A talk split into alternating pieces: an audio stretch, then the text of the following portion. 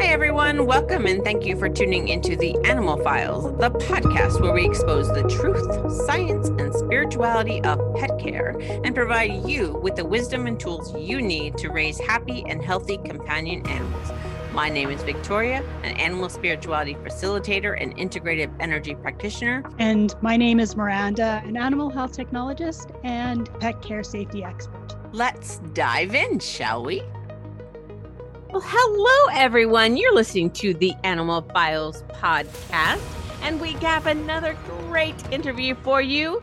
Miss Annie Bourke.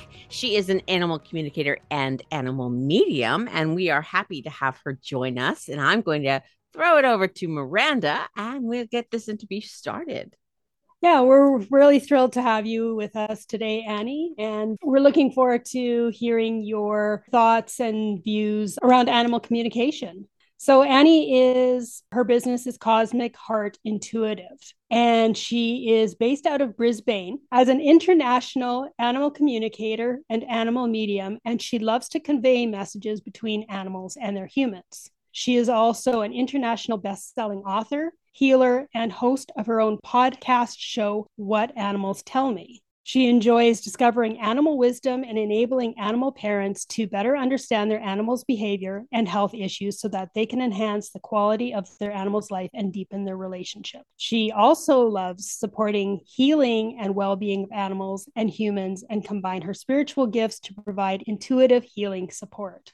So, we'll get into your book in a moment here to get you to share a little bit more about that. But to start with, what led you into this field? What drew you to it, or maybe what pulled you to it? yep, great question. And thank you for welcoming me to your show. For as long as I can remember, I've always thought that my animals could understand everything that I was saying, and I wished I could understand them. And I actually used to say, I wish I could speak cat and I had a little ginger girl cat, and apparently about 97% of ginger cats are boys, so it was unusual to have a ginger girl. So she was very mm-hmm. special. And sadly, she passed away after a very short illness, and mm-hmm. it just made me feel as though I'd missed the opportunity to get to know her and understand her through being able to talk with her. So mm-hmm. her passing inspired me to look for animal communication courses and I found one, and the image of the cat on the front page of the website looked exactly like her. So mm, I thought, wow, cute. there's a sign from the universe uh, mm-hmm. that this is what I'm meant to be doing. So I enrolled in the course, and I had two cats with me at the time, and they became my very patient teachers. So I had to practice a lot with them, learning how to send messages and how to tune into the frequency of their energy so that I could connect with them and get answers to my questions, but then also mm-hmm. ask them to send me things so that I could make sure that I was getting the right information from them. So this all happened over 10 years ago now. Mm-hmm. So I've just done mm. lots of practicing since with my animals, with friends' animals, so that they can confirm some of the answers that I get. So I don't just think, am I making this all up in my head? Am I hearing it? Because it is easy to doubt yourself when you hear some weird things. Uh, yep. And then I love going to zoos and talking with the animals in the zoos because once you start talking with animals, it's telepathic it's all in your head mm. so you're not actually saying anything out loud. So at a zoo no one would know i'm talking to the animal. I can just hear their voice in my head. And they've all got different voices just like humans. So it's just fascinating. You can hear them when they're smiling. Some of them are real practical jokers um, but it's just lovely being able to talk. I had to speak to a horse recently who'd unfortunately run into an electric fence and he'd actually hurt oh. himself on his chest running into the fence. And when I talked to him, he said, Oh, it was shocking. so good on him. He was in pain, but his sense of humor wasn't damaged and he totally understood the pun shocking. So, you know, some people tell me, oh, you know, they're just a pet and they might understand no and walk. But actually, I'm here to tell you that they have a very sophisticated understanding of English and they just amaze me with what they know and the wisdom that they share. So, yes, that's just one of example of their sense of humour. And I had another cat I had to speak with whose mum wanted to know why he liked splashing water out of his water bowl. And a lot of cats do. So, anyway, he told me, and I said, Oh, would you like to tell mum anything else? And he said, does she want an existential expose on the physics of displacing a volume of water? And I just listened to that and thought, wow, okay, I wasn't expecting that. And he totally understood the concept because, yes, displacing the volume of water with his paw is exactly what he was going to do. But to understand it like that, I just thought, I wonder whether he's been a science teacher in a previous lifetime. I just was not expecting him to answer like that. So, because of all these experiences I've had, I now just expect the unexpected when I have a conversation. I never yeah. know what they're going to say. I had a horse sing some of her answers to me and I've oh. never had an animal sing to me before. And her mum wanted to know whether she'd like to try a bridle that meant that she would have no metal in her mouth. And she started singing Alleluia. And I thought, hmm. very intelligent knowing that that was the right song to sing as the answer but also bonus ah. singing rather than just telling me yes that would be great. So they're just a joy to talk to. They really are. So i just love what i do. I talked with an animal. I did an assessment and they wanted to know why she didn't want her nails clipped and she gave me fomo the fear of missing out. That's what she told me it's amazing what they pick up from our human world. Mm-hmm. Exactly. They're so intuitive and so intelligent. But yes, they certainly pick up on us because they're so sensitive to vibrational frequencies. So as soon as we get ill, our vibrational frequency drops, mm. and they're often aware of that before we're conscious of it. So they'll instinctively start being more affectionate and more attentive because they want us to get well as soon as possible, yeah. uh, where mm-hmm. their world so they do have a vested interest in keeping us as healthy as possible. But one mm. of the mm. fascinating things I've discovered talking with animals is that sometimes they take on our health symptoms for us. Oh, yeah. So even though we haven't asked them to do that, they want to be of service to us and they want to help us. So they take our symptoms on. So, mm. my beautiful boy, who's on the front of my book cover, just before I went on a writer's retreat to write my two books, I got a chest infection and I was really sick. A couple of days later, he's got a chest infection. Mm. Now, he can't catch it from me. He's an indoor cat. The other cats were all fine, hadn't been anywhere to catch it. So he'd taken that on to help me get as well as possible before I went because he knew how important it was to write the books. He hadn't mm. factored in that I'd had to take him to the vet every day and leave him there for the day to get his temperature monitored. Uh, but fortunately, he got better before I went and I got better before I went. So it all worked. But it's just something they love doing. And it's yeah. interesting because when you work out that that's what they're doing and you ask them to stop, they want to know whether you really mean that. One of my girls yeah. took on something for me, and I said I would be much less stressed and much happier if you stopped doing that. And she said, Are you sure? So they're mm. that committed to helping us that they just want to do whatever they can. Mm. So it's a conscious choice that they do it. It's not just something that happens. Yep. No, no, no. They, they deliberately want to do it to mm. help. And so I spoke with a dog recently, and the mum knew that she was in pain with the way that she was walking, but no one could diagnose anything. And mm-hmm. I'm actually a clairsentient, so I can actually ask them to let me feel what they're feeling on a physical level and an emotional mm. level. Mm-hmm. She's experiencing up to nine out of 10 intensity pain in her hip. Oh, my She's goodness. got nothing wrong with with her hip. It's all been scanned. She's had blood tests, everything. There's nothing wrong. Her mum has chronic pain. Mm. She's taking on that to help her mum. Mm. Animals give themselves a job. Mm-hmm. Mm-hmm. So, from the conversations I've had with them, they're a soul that's come to earth in an animal body, and we're souls that have come to earth in a human body. But all of us have life purpose, a soul mission, and we also have life lessons to master. So, mm-hmm. sometimes they've come to us so that we can help them with their lessons, and sometimes they've come to us to help us with our lessons.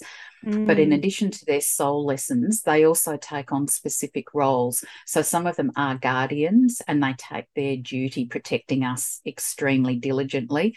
I've got one lady with a cat and another lady with a dog, and both of the animals growl if they don't like the vibes of anyone who turns up at the front door. Mm. So they want to mm. protect their humans and they don't want anyone coming into the house with the wrong kind of energy. Mm. So some of them, mm. yes, are here to protect us, some of them are here to teach us. And so once we can start communicating with them, then they can teach us what they're here to teach us. And some of them are mm. healers and they can yeah. help with their healing work. So again, it's fascinating finding out what they're here to do to help us. Mm. What about animals that are like you said, you visit some in the zoo, but those that are on the farms and are being used as food animals and whatnot, and that what role would you say that they're playing? Because I think in a lot of cases, they're not being given an opportunity to teach us but I don't know if they learn something from those humans that they're involved with or not. Yep. Look, I think there's some very emotional issues with animals being used as a food source. Mm-hmm. And I have actually spoken with a number of animals about this very issue just to find out what they thought. Mm-hmm. And some of them feel that it is a way of serving us, even though some people might find that hard to understand and appreciate, that they mm-hmm. understand mm-hmm. that they're giving us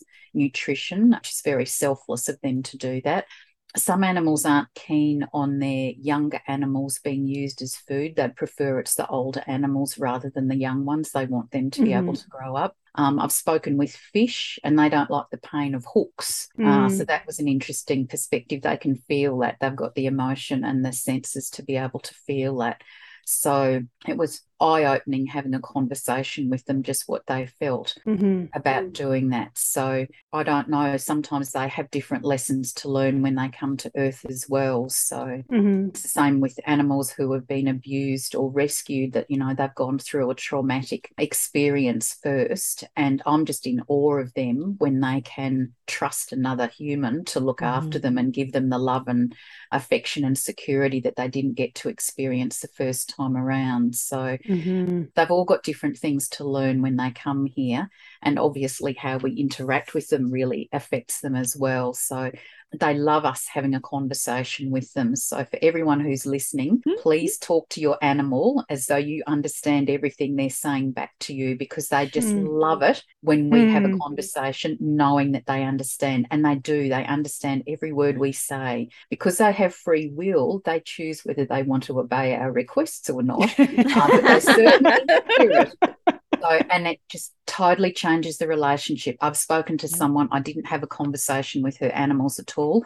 I just said, just try talking to them, knowing that they understand what you say. And she did. And she was just amazed how much mm. it changed the interaction and the bond with them. So they just love knowing that. They just love being involved in our lives, knowing what we're doing. So, particularly for those of you with animals who get separation anxiety or might get a bit destructive if you leave the house for a while, if you let them know what you're doing, then that will make a difference for them. So if you can say, I'm going shopping, I'm going to buy dog food and dog treats, and I'll be back in an hour, they understand that and that mm. will help calm them down. Mm. And similarly, if you're going away for a couple of days, you can let them know, look, I'm going away. I'll be away for two sleeps. This person will be coming and looking after you, and then I'll be home. And again, that calms them down.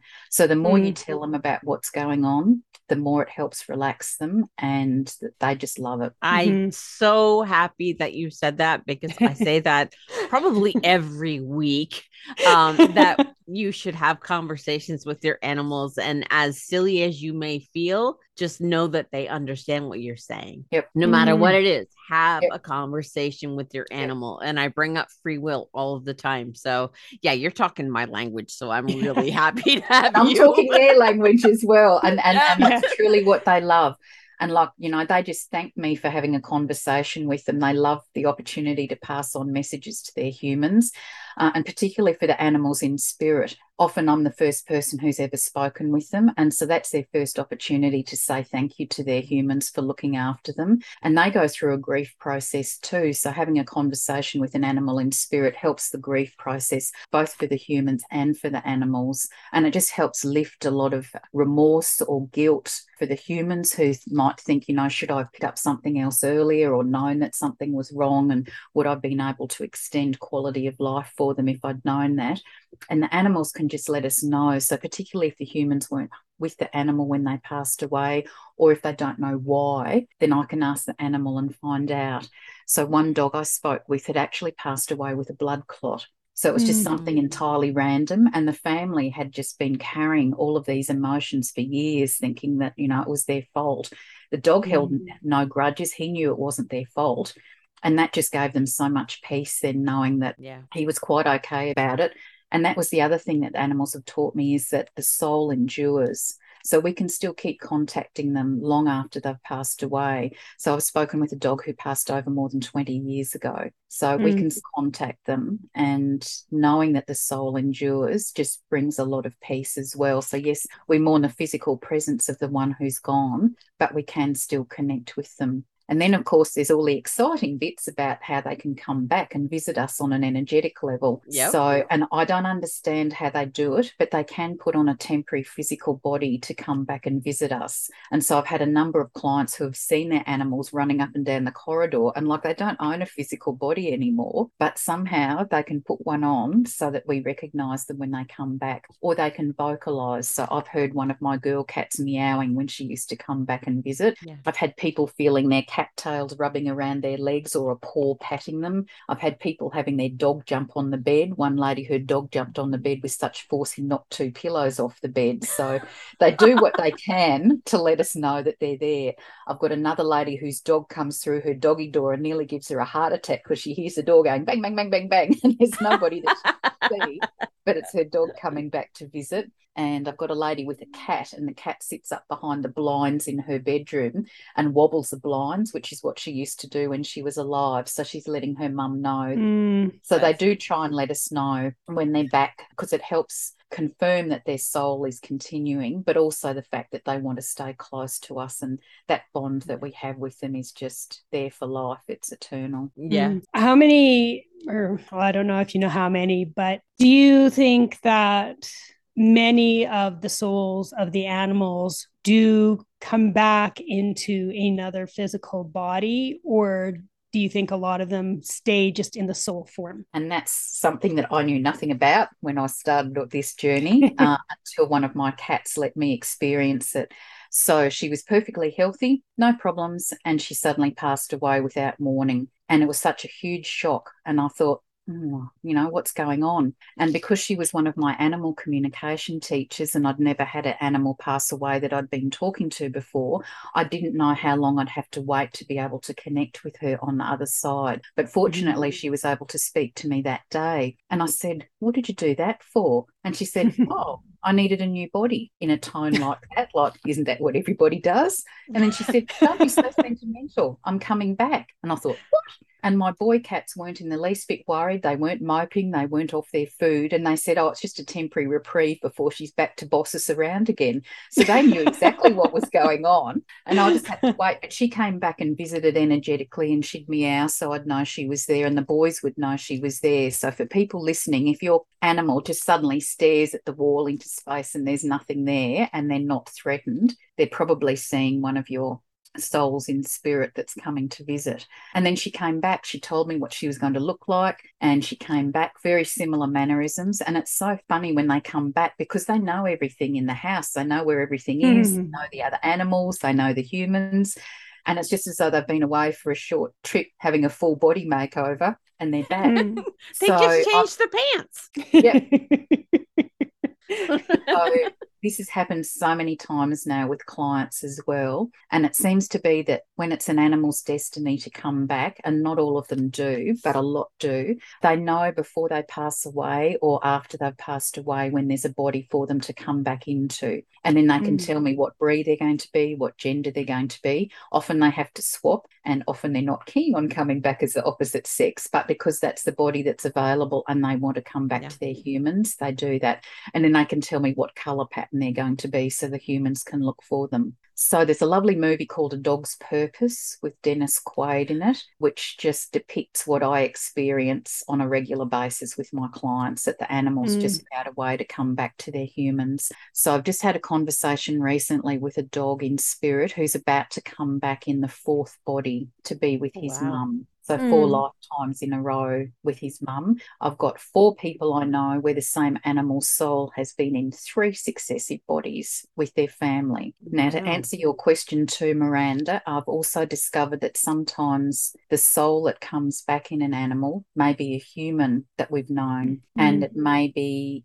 some of our animals have had human lifetimes with us in previous lives, or they may have had animal lifetimes with us in previous lives, or both. And again, I knew nothing about this till my animals started telling me about it. So, one of my cats was actually with me in the Great Pyramids in ancient Egypt thousands of mm. years hmm. ago as a cat and he's actually yeah. shown me little video snippets in my head of what he looked like and us in the pyramid. And our lives have been interweaving for thousands of years. So, again, all of this stuff about souls is just new. And I've had years now to adjust my paradigm of thinking about what really happens with souls and what happens with life after life, as I call it now, not life after death, it's life yep. after life. Mm. So, finding out soul connections is really interesting for people who are grieving grieving because often they just feel devastated by the loss and they can't explain why they had such a mm-hmm. strong connection with their animal. So when we delve into it and find out that they've had multiple lifetimes together or they've been together as humans before, it just explains why that bond mm-hmm. is so strong and the animals as well. My spike is like that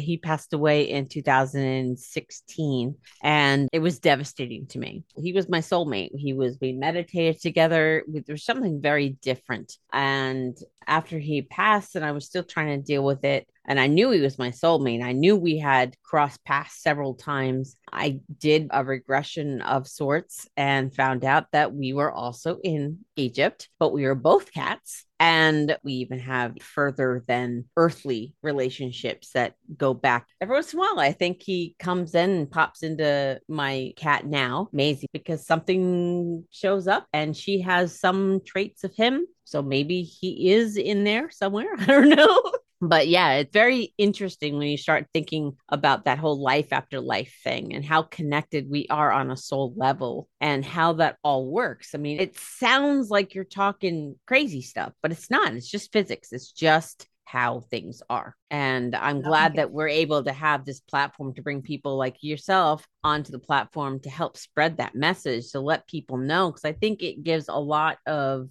closure and a lot of ease in people's lives because we as humans, we attach so desperately to our animals in so many ways because they do so much for us mm-hmm. that when they hear these things of them transitioning, it's just like them changing their pants. And, you know, if they want to come back, they can come back that does give a lot of comfort to a lot of people. Mm, yep. And I think that's what I've had with a lot of conversations with people as well. You know, they think they're crazy when they say they've heard their cat or seen it or felt it and they've got no one to talk to. And so when I just start talking about it, it just makes them feel, oh, I'm not crazy after all.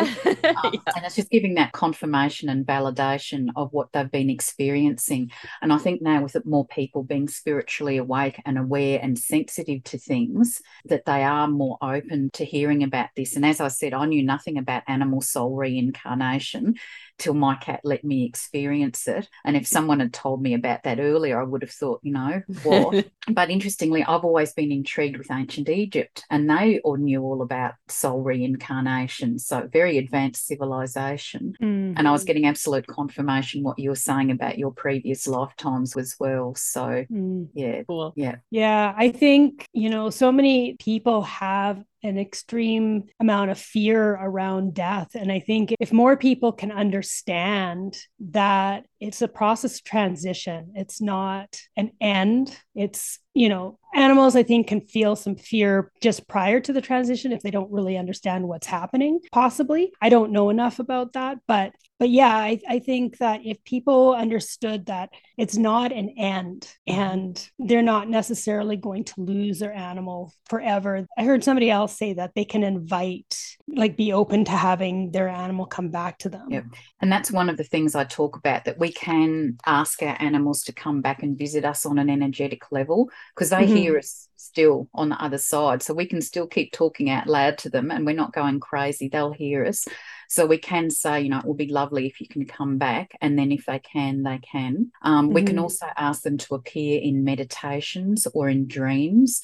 And that way you can actually see them, you can hear them, you can feel them when you pick them up. And it's really real, like you're not just dreaming, you'll physically feel them when you pick that up. And that's mm-hmm. really comforting to experience as well. And we can also ask if they're going to reincarnate. Now, unfortunately, it's not every animal's destiny to do that. Mm-hmm. They certainly want to come back if they can. And I think mm-hmm. you're quite right, Miranda, with changing our views about what happens with death. And for me now, with all of these conversations, the soul just has lifetime after lifetime. So, yes, it's the end of that lifetime, but then it's getting them ready for their next lifetime, whether they come back as a human or an animal. So, the soul endures, and that love relationship that we have with them endures as well. Mm-hmm. It's so beautiful. I just love that whole concept. And, you know, but the more you delve into topics like this, just on personal level, it just opens the doors to so many things and it expands you and it really helps you mm. realize mm. that everything that we experience, no matter how negative you feel it is, it is all beautiful. It's just the way we chose it to be. It's kind of a weird concept to say, but it just to me, it just it's just beautiful. The whole process is just beautiful. I think a lot of these things are learning opportunities, and that that's what mm-hmm. I've had to embrace on my spiritual awakening journey. That you know, it sounds really weird that you can talk to animals. It sounds weird that you can talk to animals and humans in spirit. It sounds weird that they can come back again, but that's just what I experience on a daily basis. And when you were saying about your soul coming and visiting a current animal, that's something that I've started experiencing recently as well, which I had no knowledge of. So the animals can negotiate to swap souls with each other. So when mm-hmm. I got my red cat, who's on the front of my book, I thought he might have been one of my other animals in spirit. And I asked him, and he said, Oh, no, but I know who he is would you like his soul to swap into my body? Mm. And I hmm. thought, wow, what a humble cat and how generous to offer to do that. And I said, oh, mm-hmm. oh, I think I'd like to meet you. So he's come in his body. But I've actually got a few other people now who have experienced souls swapping in and out of an animal. And it's just something that they can arrange to do. And some of the animals who come back negotiate to swap. So I've spoken to a cat recently who's just about to come back. And at the time, her soul hadn't gone into the new animal yet. She was waiting for her mum to find the kitten. And then she swapped her soul in. So it seems to be something that they can negotiate. I've got another lady who didn't find her cat when she was supposed to reincarnate. So the cat has now worked out a solution and she comes and swaps souls with the neighbour's cat. And so oh. periodically she'll just come and swap into the neighbour's cat, walk into her house as though she's home, thank you, sleep in her favourite places, get hugs with mum. And when she's had her visit, she goes outside, swaps souls back with the neighbour's cat. She goes back to the other side, the neighbour's cat goes back home. And when she's ready to come back for a visit, they do it again. Now, now, that sounds totally bizarre, having a living animal letting their soul swap out and another animal's soul swap in. But I've had that experience now a few times. So, again, it's just keeping an open mind to all this stuff that just sounds mm-hmm. so out there and weird, but it's a part of reality. Yeah. Well, you know, I think that's something that really teaches us that our souls and bodies are very separate. Like as humans, we become very attached to our personality, to our labels, and everything like that. That that is who we are. But that is just basically the conditioning and the whatever else that we sort of take on as we go through society, and that gets put on us, and we end up accepting it as that is who we are. So I think that our animals from what you've been sharing that this shows us that that is just all labels and attachments. It's not who they actually mm-hmm. are. Yeah, and i think that's quite right. You know the soul is the constant. And mm-hmm. yes we have a body and you know some people refer to it as our temple and that we exist as a soul in our temple but it's a physical body just to transport us from a to b to c whether that's an animal body or whether it's the human body but it's the soul. It's the key concept inside. And once we wake up and find out what we're here to do and our soul lessons, that's the really important thing. It doesn't matter what we look like on the outside, whether we're furry or scaly or we've got skin. yeah. um, it, it's what we do once we know what we're here for and our soul purpose. And that's an interesting journey because, you know, a lot of people think, you know, we just get born, we live and we pass over, but there's so much more to life. And when we really know why we're here and we start mm-hmm. making a difference working on our life purpose, then again, the whole world changes. So, yeah. and animals mm-hmm. are just mm-hmm. such pure souls. Like they just totally get it. They say it how it is. Mm-hmm. They hold a lot of wisdom for us to share as well. And I just feel it's my duty, since I can hear what they want to say, that I can share their messages and be their voice and get their messages out to the world. And that's part of my mission is to raise global awareness of the importance of animals. So I want people to know that they've got souls, that they feel emotions just like we do, that they're highly mm. intelligent, that they understand everything that we say, and that there's no coincidence that they're with us. There is a reason that animals are in our lives. Mm-hmm. I'm assuming that that's part of what you share in your first book, The Bridge to Animal Consciousness. Yep. And what else does that? Well, I mean, I don't want you to give away everything in your book, but like, okay. um, that was uh, something that I felt was a key part of my life purpose was to write that book and to get the messages out so that I mm. can get messages to more people around the world. And so I talk about the importance of animals, their soul journeys, why they're here, mm-hmm. how we mm-hmm. can welcome a new animal to our household, and then what happens when we have to say goodbye to them. Mm-hmm. Uh, I mm-hmm. also talk about the benefits of animal communication. So it's not a book on how to be an animal communicator, but certainly for people to understand why it's so important that we can have a conversation and find out what's going on. That helps. Uh, I also talk about some of my conversations with animals in zoos and in the wild. And I interviewed a number of animals in the wild just to tell their stories in their mm. words because a lot of people don't understand some of the issues that they're facing. And mm-hmm. so it was a way of sharing their reality in their words. I've also had the privilege of speaking with Cecil the lion. So I share some of his words of wisdom. And Sudan, who was one of the last white rhinos who passed away a few years ago, uh, I spoke with him before and after he passed away. Mm. So he's got some very inspiring messages for us to help with animal conservation as well. And then I talk about some opportunities that everyone can do to help animals from visiting animals, supporting conservation funds, all sorts of things, exposing our mm. children to animals at an early age so they learn how to respect them. And we can all talk to animals when we're children. And I don't know whether you've ever watched, but often small kids will squat right down next to the animal and tell you exactly what the animal said. Mm. And most humans think, oh, yes, very nice, dear, and not understand that they're actually telling mm. the truth. So they can do it. And then something happens as we grow up and we somehow close off that communication channel. But we can open it again and then it will just change our lives and change our animals' lives when we can actually hear their voices in our heads and they can mm. tell us mm. What they want when they want to. Yeah. Well, I think, you know, we talked about this a couple weeks ago, but I think when we turn it off, it's because we are listening to the people around us who don't believe. Mm-hmm. And so, in a way of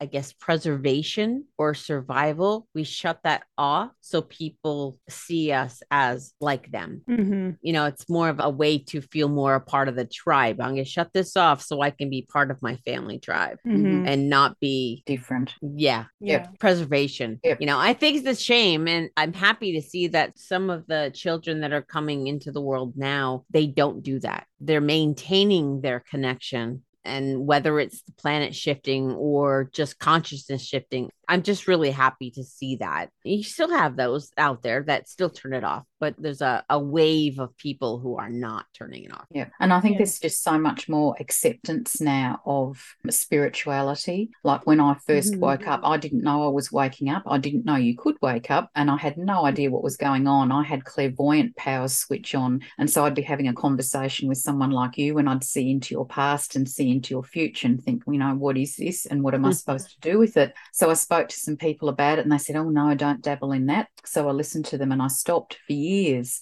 And then I had an opportunity to go to some spiritual development classes and everything just switched back on again and a whole lot mm, of nice. more things as well. So I think things just happen for a reason when they're supposed to, but being open to the fact that weird stuff happens around you that you have no concept of, but it is real. Mm. And the more you get exposed to it, then the more sense things start to make. And that's why I write my second book about evolving hearts and souls, the guide to spiritual awakening, just to help demystify some of the really weird stuff that happens so that you don't think you're crazy. So people think mm. I'm crazy talking to animals, but when you experience some of the crazy things when you wake up, it can be quite uh, lonely because you feel as though no one really understands what you're going through. So, mm-hmm. yeah, having an open mind, an open heart, you just learn so much. And I think your whole experience on earth is so enhanced when you embrace all of these things that there is no rational explanation for. We just shut everything off, but our default is being intuitive. Our default is being able to understand our animals and play in this supposed mystical world, but that's just normal. And we just have turned it all off. Mm. Your second book, it sounded like from what you were saying,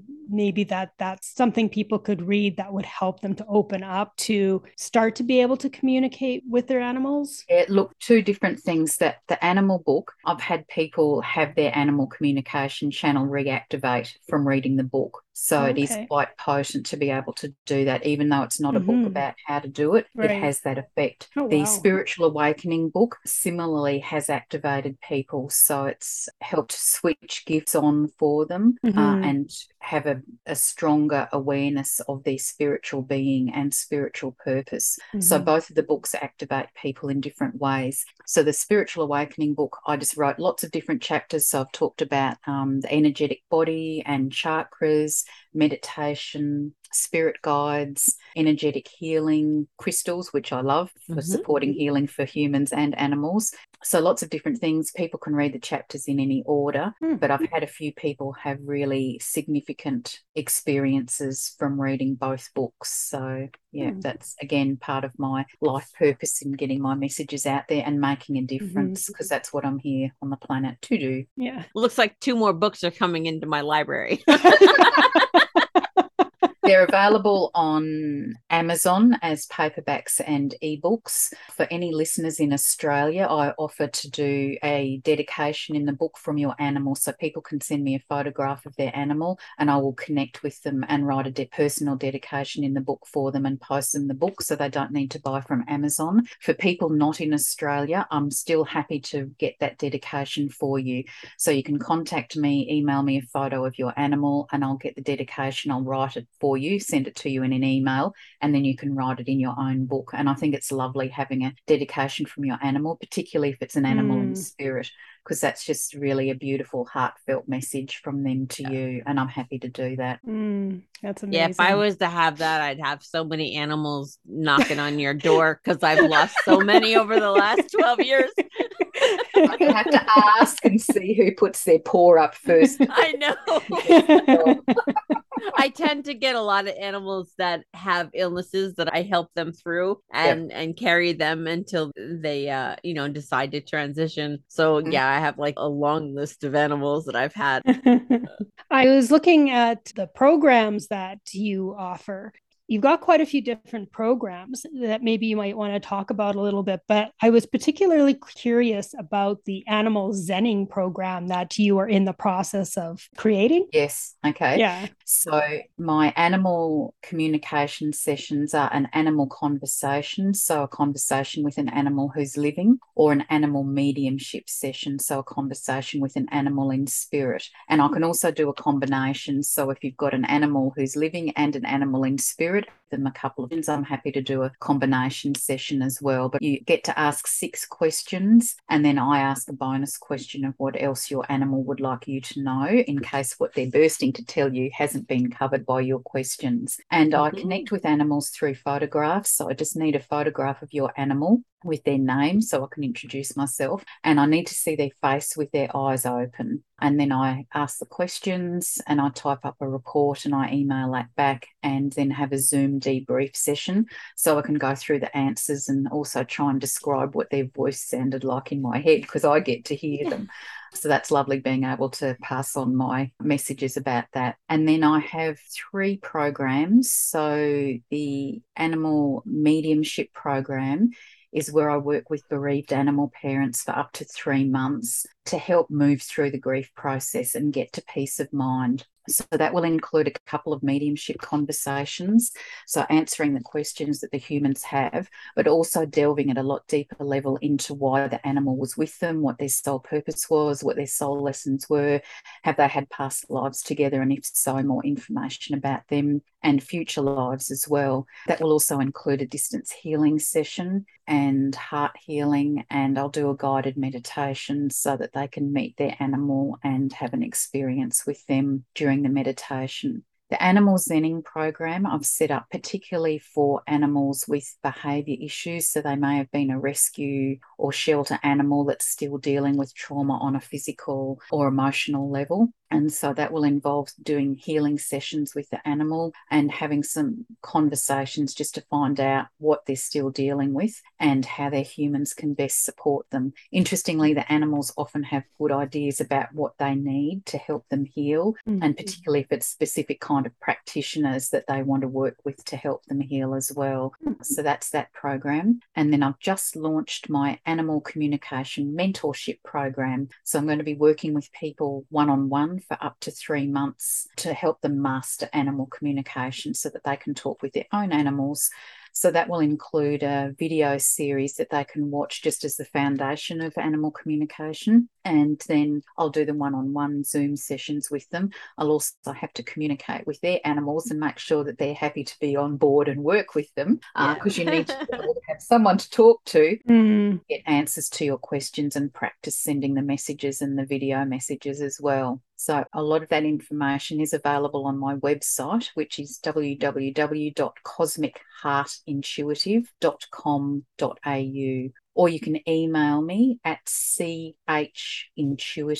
at bigpond.com and I can send you brochures about the different programs and answer any questions. I'm also happy to hop on a complimentary Zoom chat with people just to talk about their animals and find out how I can support them and their animals. Mm-hmm. That's nice. We'll definitely put your links in the show notes. And if they did want to book a complimentary call with you, is the booking link on your website as well? Just email me and then I can oh, contact them and work out a time because with time zones, it's quite different different with Australia and the rest of the world. So it's right. You just have to work out a time that suits people. So I'm happy to do that. Mm-hmm. Yeah, you guys are in the future from us.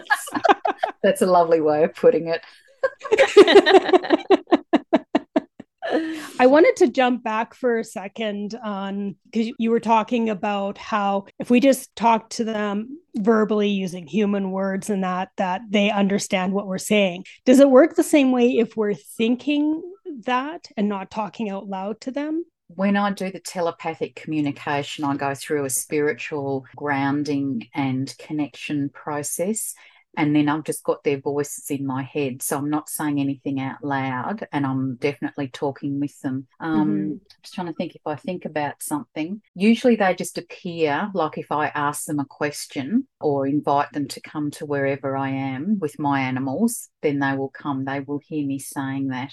I haven't been conscious of them tuning into my thoughts, mm. but I know they're very sensitive just to wellness and our emotional state as well. So they will pick up on that without me saying anything. Mm-hmm. The reason I was asking about that is because I was kind of attempting to think my thoughts to my mom's dog because of where she is at, she would have thought I was really strange if I was saying what I was thinking my mom's dog was going through some illness and so i was trying to sort of think some thoughts to her and stuff and i had no idea whether or not she was interpreting any of that or not so that's why i was curious. Yep so i think if you're tuning into them and it's your intent to get a message to them then mm-hmm. they would be aware of that frequency of the message coming through. And it's the same talking to animals in spirit, like they're not physically here, but they can hear mm-hmm. the message when I talk to them. And I'm not saying anything out loud, it's that internal dialogue with the telepathic communication. So, but when you hear them talking to you, you definitely hear their voice in your head. And it is mm-hmm. such an amazing experience because you know it's not your voice where you have your own internal dialogue. You can hear these different voices. So when you hear them for the first time, it's just so special. And then you just get used to hearing the different voices, males and females, different mm-hmm. tones, mm-hmm. accents, uh, all sorts of things. But yes, you can hear them when they're smiling and you can hear them when they're laughing and they tease you. Like one of my cats used to tell me that she'd done a hairball in the house. And I said, Have you really? And she'd just say, Wait and see. And she hadn't. She was- so, you know, they're just so funny with what they do, or they remind you, you know, you've got to go and get cat food on the way home. It's just very handy for them being able to talk to you and tell you messages when they want to. Mm-hmm. Yeah, I've heard stories of uh, people who have awakened to the skill of communicating with animals, and they go, "Wait, you can understand me?" yeah, you know the animals are like, "Hey, how'd that work?" and then all of a sudden, like the whole world opens up. Yep to this incredible communication you could have with your animals. Because yep. i think just animals are used to humans not listening to them because you know we have to be intentional. We have to be open. We have to get out of our own way in order for us to hear these things. And i think animals just get used to us humans just blocking them out all the time. So when you actually open up and you can start hearing them talk i think it just like floors them for a little bit but then they get really excited. Yeah. so i think you know they're trying to talk with us all the time and so they've got to use vocalizations or look a way they look at us with their eyes imploring us to get the message or body language or even changes in behavior to try and let us know that they're trying to give us a message. So, yes, when I first worked out that my girl teacher cat was here to teach me, I said, Oh, you're here to teach me. What do you want to teach me? And she said, About time. like she'd been waiting for me to get the message that that was what she was here for. And then she started teaching me. But it was just so funny the attitude that, like, you know, it took you long enough to wake up. Now we've got to work to get done. Animals are funny. One of the questions I wanted to ask is what do you think animals want us to understand the most? Or okay, is there like limited to one thing? no, no, no. There's sort of normally a few key messages that they want their human parents to know. And so the first one is the fact that they do understand everything that we say and we, they want us to understand that and have the conversations with them. They're also very sensitive to the vibration of words. So every word we say carries a vibration. So if we talk about negative things in their presence or call them a negative name or a negative nickname, that can mm-hmm. affect them emotionally and psychologically. So I really encourage people to have positive names and nicknames. I had to speak mm. with a cat who lived in a Star Wars fan house and he was mm-hmm. called Phantom Menace. So he got called Menace. He hated being called Menace. He mm. be called Harry. And as soon as they changed and started calling him Harry, he responded straight away because it was a name that he'd picked. So I have spoken with a few animals who don't like their names for a variety of reasons. And they've already selected in their mind what they want to be called, thank you. And they tell me, and then the parents change their name and they respond as though that's what they've always been called. So what we say around them is really important. And we've already talked about the fact that they're very sensitive to our health status and our emotional mm-hmm. well-being as well so they will try and support us through that and the fact that they're not with us by coincidence that there's a definite reason that they're with us mm. and finding that out really helps deepen the relationship as well mm-hmm. but the main thing with love is just that conversation knowing what's happening in our world and including them mm. yeah i always say that when we are looking for an animal the universe conspires and the animals choose us. And it doesn't matter how you get them, whether it's you pick up a stray from the, the street or you go to an animal rescue or your shelter or even a breeder, that animal has chosen you. Mm. And that's what I'm discovering more and more that because there are these soul ties with the animals, they will know. Like if someone's had a rescue animal and they pass away, that animal knows it needs to come back as a rescue animal. So its family will find it. And so they will negotiate to get into a rescue animal body to go back to their human so they just know. I had another lady whose cat was about to pass away and she wanted to get a blue coloured kitten in that breed. And so she actually had a laptop up showing all these blue kittens to her cat so he would know what she wanted him to come back as. And he has, but it's hilarious because now that he's come back and we know it's definitely him, he's now changing colour and going back to what he used to be. So he listened to what mum wanted, but he knew what he wanted to do. That's funny. Both worlds. So yeah, they're just so ingenious the way they do it. Another lady was supposed to be getting her boy cat back again. He told us he was going to reincarnate. And she was just so concerned about looking for him because she just thought that she'd adopt every cat that she saw.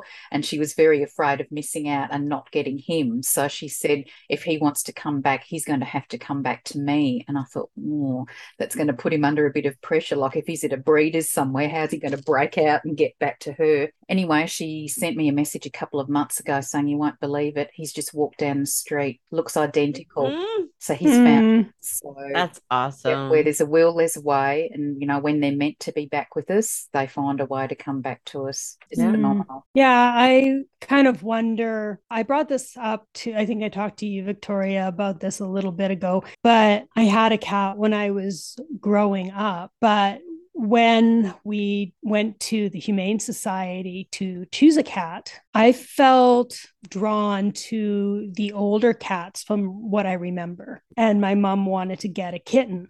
So we did end up getting a kitten. And I kind of wonder if that was how it was meant to be, if the cat that we did end up bringing home was actually the one that was meant to come with us or maybe there was more than one and maybe that cat was more yep. for what, my mom what, or something i don't know yeah.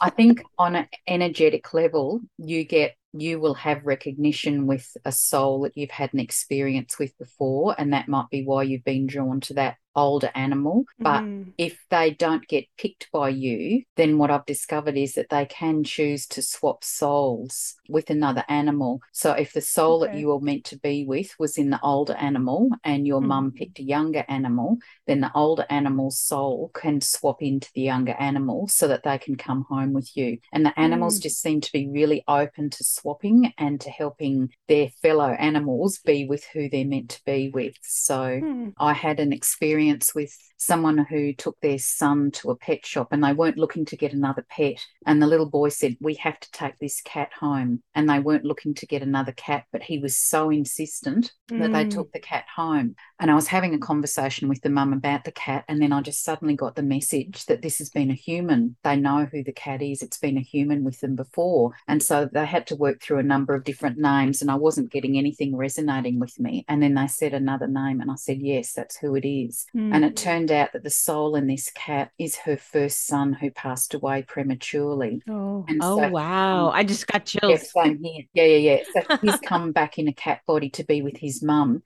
And his brother never met him. He passed away before his the second boy was born. But on a soul level, that little boy in the shop knew there was something important about the cat and they had to bring the cat home and how smart of the soul of the little boy to be in that cat. So he's now back with his mum and also mm. with his brother who he'd never met. And that's that's amazing. unraveling of that relationship, working out what's really going on. So yeah, it's just fascinating how they can come back to us when we're not expecting that. Yeah. Well, I hope Frankie comes back to my husband because my husband really was upset when Frankie left. He passed away of leukemia last September. So it was a quick one. So he needed a new body, I guess. Mm-hmm. And that's sometimes what they do as well. Like they can hang around as long as they can. And that's what some of them have said to me look, I just couldn't stay in my body anymore. And sometimes I've just had a conversation with another animal recently. When I had a first conversation, the mum didn't want to know whether he was coming back or not. That wasn't a question that he asked. And he didn't say anything. But I had to talk to him recently to do a dedication for a book. And the first word he said to me was, Why, Marina? So he knows now that he's got a body to come back into and he's coming back to his mum's. That was an absolutely wonderful conversation to say, mm. I've got hmm. some exciting news for you.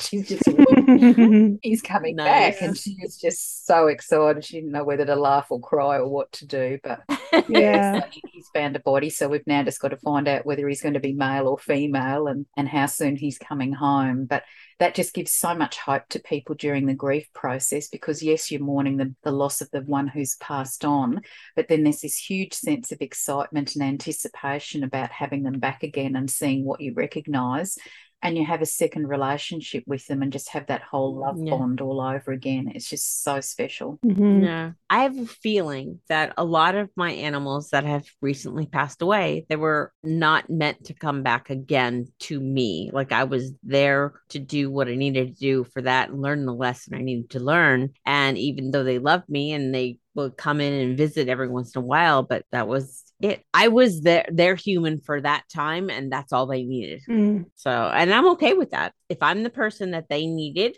to do what they needed to go through or teach me what I needed to learn, I'm totally okay with that. I don't need them to come back if they don't want to come back or if they're ready to go and move on to another body, another life. And I'm, I'm pretty cool with yeah, that. it's not that they don't want to come back, it's whether it's their destiny to come back to you. yeah. And Yeah. if, you know, if it's their destiny to come back, they will. And yes, you know, they will have come to you for a reason. So whether it was for you to nurture them for the lifetime that they had left and to be able to give them the love and support that they needed before they transitioned, that may well have been why they came to you.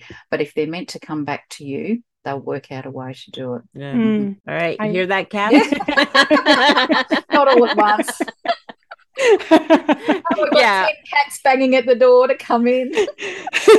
I know. Well, they have to be extra, extra careful unless they want to have feline leukemia virus. Because my cat that I have now has got the feline leukemia virus. She's healthy, Mhm. but she still carries the virus. Mm. So It's all about timing and people Mhm. being Yeah. ready to do it too. Like, you know, some people have had animals that have passed away years ago and they've had to wait until they feel as though their humans are ready to have them back again. yeah, And then they Yeah. come back. And it's just so beautiful to, you know, they've healed from that loss, but they get to love them all over again. So Mm. yeah. And time is different on the other side anyway. So Yeah. it could be a splash in the pan for them. yeah, I've come to believe that the cat that I had when I was growing up, that she led me to do what I'm doing now, which is the education. And I didn't know that for the longest time. It's only in the last couple of years that that has really resonated with me. And I have not had any pets since her. I have not had any pets as an adult. So I don't know if she would have tried to come back to me or not if I had. I just didn't have the kind of lifestyle that was conducive to having pet. But yeah, it'd be interesting if I decide later on that I'm in a better place, better able to look after an animal if she will decide to come back. Yeah. she'll know when you're ready. They just know.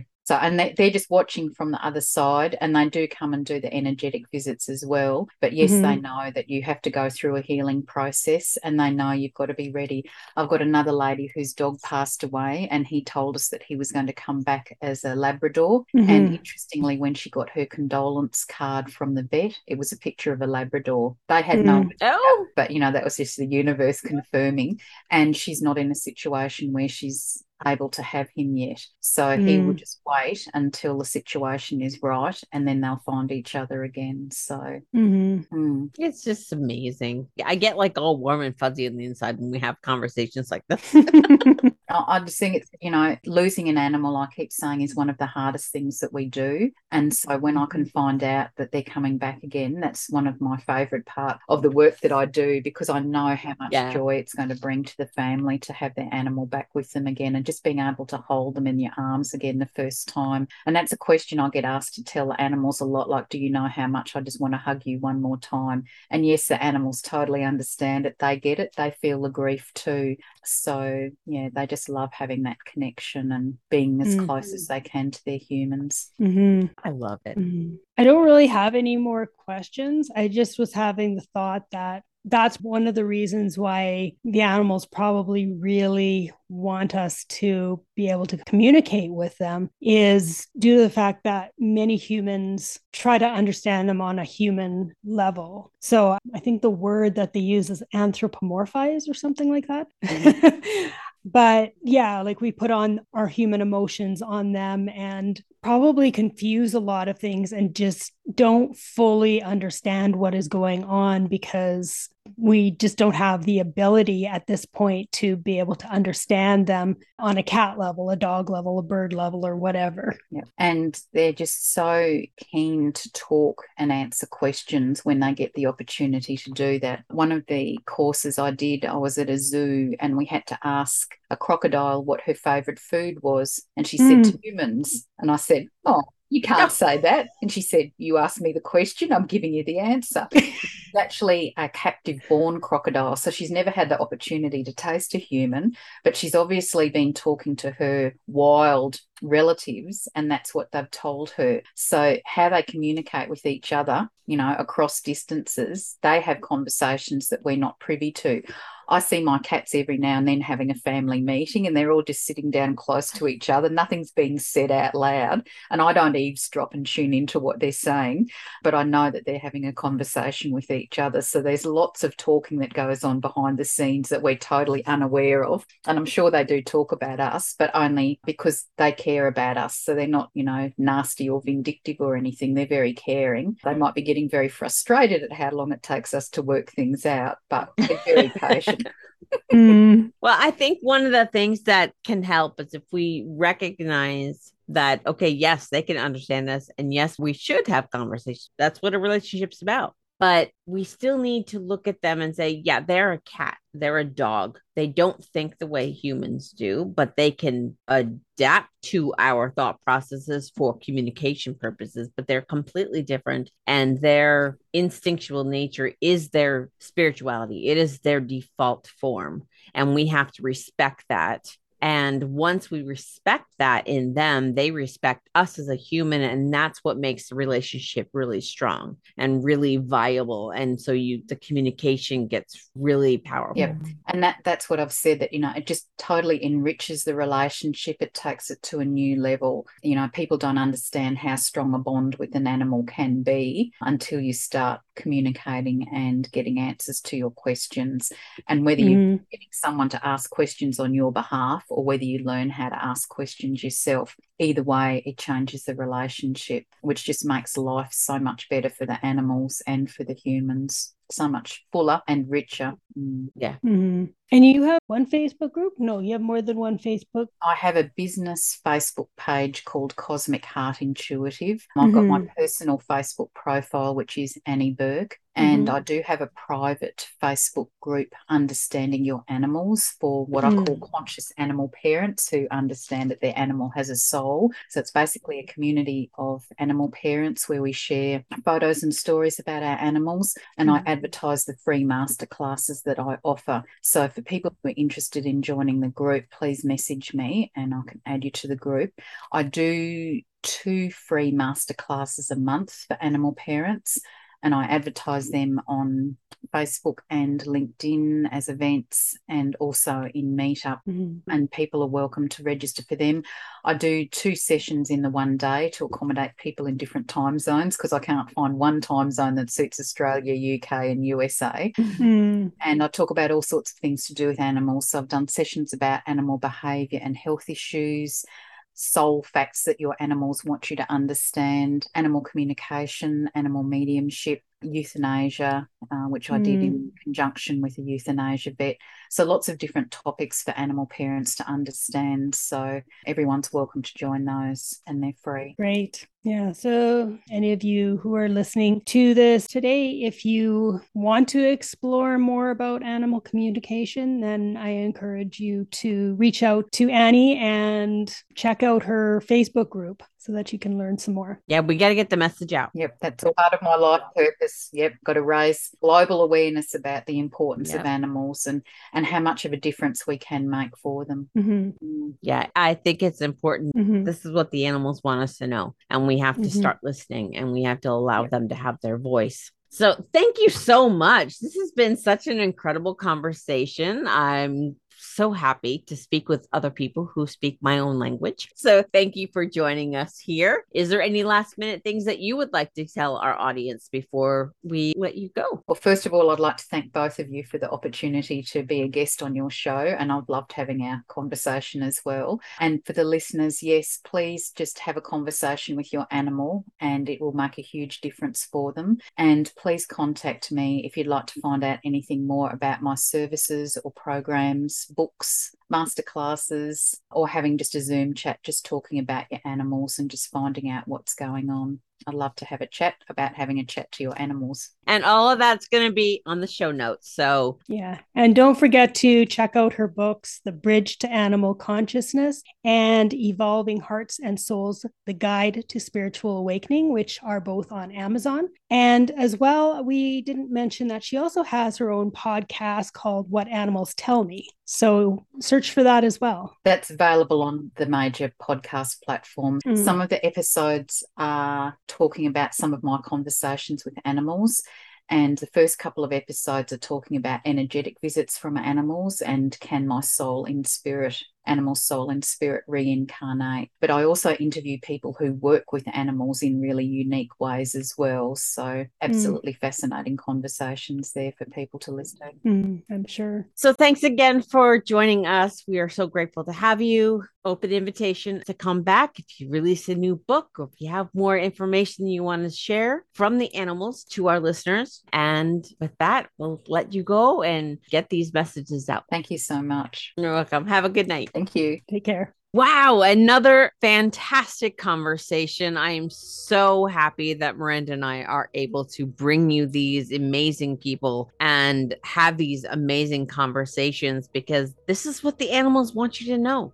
And this is how we are giving them a voice. So if you have any questions, email us at the Animal Files podcast at gmail.com and we will have her resources on the show notes as well as on our website. So you can always go there. Our website is the animalfilespodcast.com. And while you're there, check out our social media links. They're all there for you. You can donate and you can support us by joining Patreon and becoming a patron. And we also have merch. So you can wear a nice shirt, hoodie, have a mug to show your support. or a journal in your own pet health journal that has our logo in it. yes, absolutely we will see you next time on the Animal Files podcast. Bye for now. Bye. Thanks for listening to today's episode. If you enjoyed the show, please be sure to rate, review, and recommend the show on iTunes or wherever you get your podcasts. If you want some more great info, be sure to check out www.theanimalfilespodcast.com.